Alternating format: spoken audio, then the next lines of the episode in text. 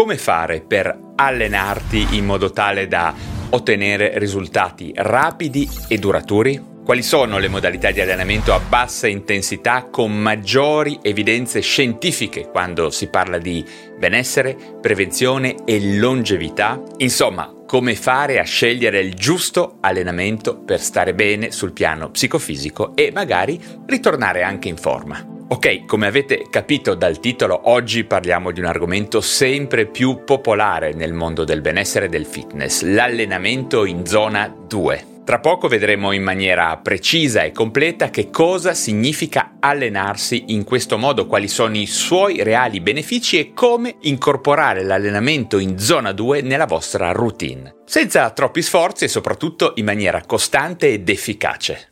Ehi, scusa l'interruzione, ma ho una cosa davvero importante da dirti. Forse sai che io e Gennaro Romagnolo abbiamo realizzato assieme un percorso di 30 giorni, una lezione al giorno, che agisce attraverso mente e corpo per portare il tuo cervello a uno stato di calma, focus e motivazione. Questo percorso si chiama Brain Restart e volevo farti sapere che è in offerta per pochissimi giorni, per il Black Friday, fino a domenica 26 novembre, quindi potrebbe essere l'occasione buona per acquistarlo. Vuoi saperne di più? Clicca sul link che trovi da qualche parte in descrizione descrizione. Ma partiamo da un punto importante. Che cosa significa allenarsi in zona 2? Bene, l'allenamento in zona 2 si concentra su un'attività fisica ad intensità medio-bassa che tipicamente si può ottenere modulando in maniera adeguata una camminata veloce. E sì, la sempre più famosa camminata veloce. Secondo Sally Edwards, atleta e coach che ha introdotto questo concetto negli anni 90, la zona 2 è una modalità di attività fisica eseguita a un livello di intensità sufficientemente elevato ma che ci renda però possibile protrarla per diverse decine di minuti. E in quest'ottica l'esempio più classico è appunto la camminata veloce. Questa zona di allenamento sarà quindi caratterizzata da un'attività fisica relativamente confortevole ma sostenuta, non eccessiva ma ingaggiante, che potrà essere mantenuta per periodi prolungati in modo tale che potremo percepire lo sforzo ma senza affaticamento eccessivo. Chiaro, no? Per calcolare la tua zona 2 in maniera professionale e con precisione scientifica dovresti usare una metodica che implica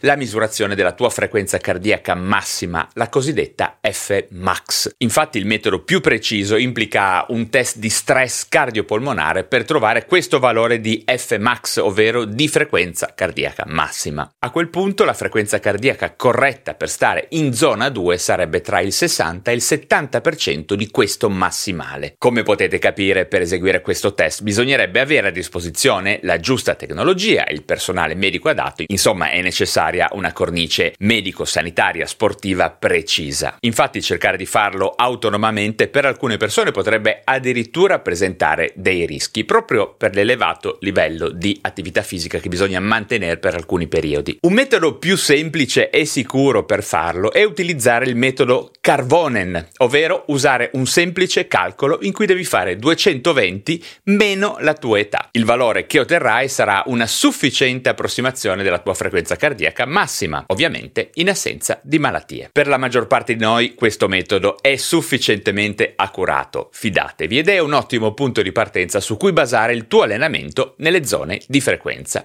inclusa la zona 2 che, lo ripeto, sarà compresa tra il 60 e il 70% di questa frequenza. A questo punto è chiaro che avere un cardiofrequenzimetro digitale potrà esserti di grande aiuto, perlomeno nelle fasi iniziali in cui capirai come sentire il tuo allenamento e diventare consapevole di quale sia la tua zona 2. Può andare bene ovviamente il tuo Apple Watch, il tuo smartwatch, Garmin, qualunque esso sia, tutti hanno questa funzione. Ma adesso un'altra domanda importante.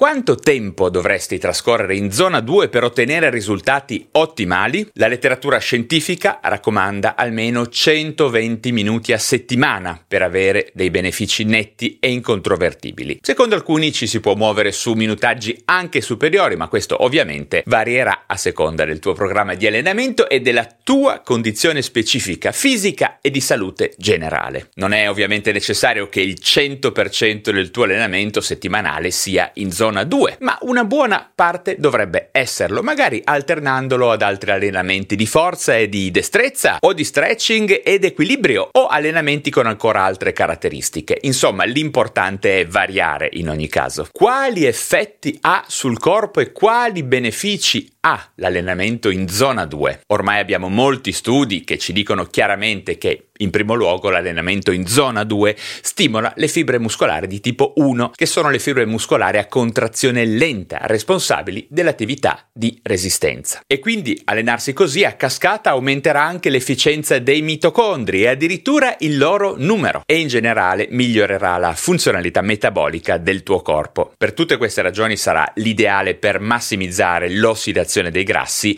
e favorire il dimagramento con perdita di grasso viscerale. E inoltre Inoltre potrà riequilibrare il tono simpatico e parasimpatico con la diminuzione della frequenza cardiaca e della pressione arteriosa nel periodo seguente l'esercizio. Ma non solo, c'è molto di più. Infatti durante l'attività fisica in zona 2 si ha la liberazione di endorfine e di endocannabinoidi da parte del tessuto muscolare che possono favorire il controllo dello stress ed il miglioramento del tono dell'umore, anche in collaborazione con altri assi neuroendocrini e con un rilevante aumento della neuro neuroplasticità che è assolutamente documentato. In particolare abbiamo anche studi che indicano addirittura un incremento dell'efficienza e delle dimensioni dell'ippocampo e della corteccia prefrontale con conseguenze positive su memoria, attenzione e declino cognitivo dovuto al passare del tempo. Insomma, l'allenamento in zona 2 è davvero una medicina potente e insostituibile per la prevenzione, per la tua salute psicofisica e per la longevità. Davvero insostituibile, quindi integrala nella tua routine di allenamento. Ma adesso alcuni consigli pratici per allenarti bene.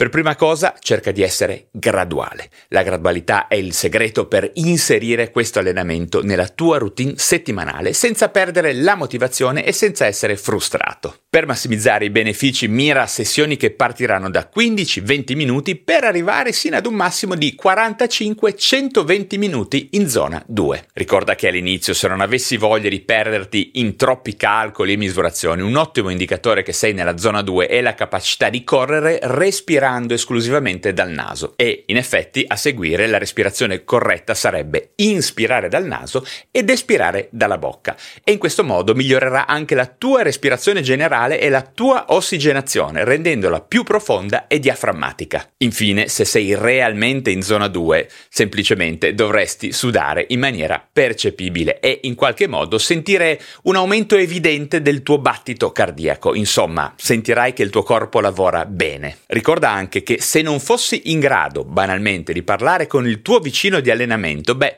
potrebbe essere un segnale che stai facendo una camminata davvero troppo intensa. Conclusioni, allora, tiriamo un pochino le fila. Ricorda bene, l'allenamento in zona 2 è un ottimo strumento per migliorare le tue prestazioni aerobiche e il tuo benessere generale. È efficace, scientificamente supportato e adatto a tutti, indipendentemente dal livello di allenamento. Quali sono i suoi benefici? Te li voglio riassumere in 5 punti. Primo punto, riduzione del rischio di malattie cardiovascolari. Secondo punto, diminuzione del grasso viscerale, quindi dell'insulino resistenza e dell'infiammazione cronica di basso grado. Terzo punto, favorirà la perdita di peso in generale. Ottima notizia. Quarto punto, migliorerà il tuo riposo notturno, specialmente se ti allenerai in zona 2 al mattino. Quinto punto, aumenterà senz'altro il tuo benessere mentale, favorendo una protezione da disturbi d'ansia e da disturbi depressivi. Non male direi, no? Bene, sono sicuro che questi argomenti sono davvero utili e se volessi capirne di più, il consiglio che ti do è di prendere subito il mio ebook gratuito Lifestyle Principles. Trovi il link in descrizione per scaricarlo subito e gratuitamente. Invece, se volessi avere un esempio pratico di come adottare un allenamento in zona 2, ti consiglio il video del mio amico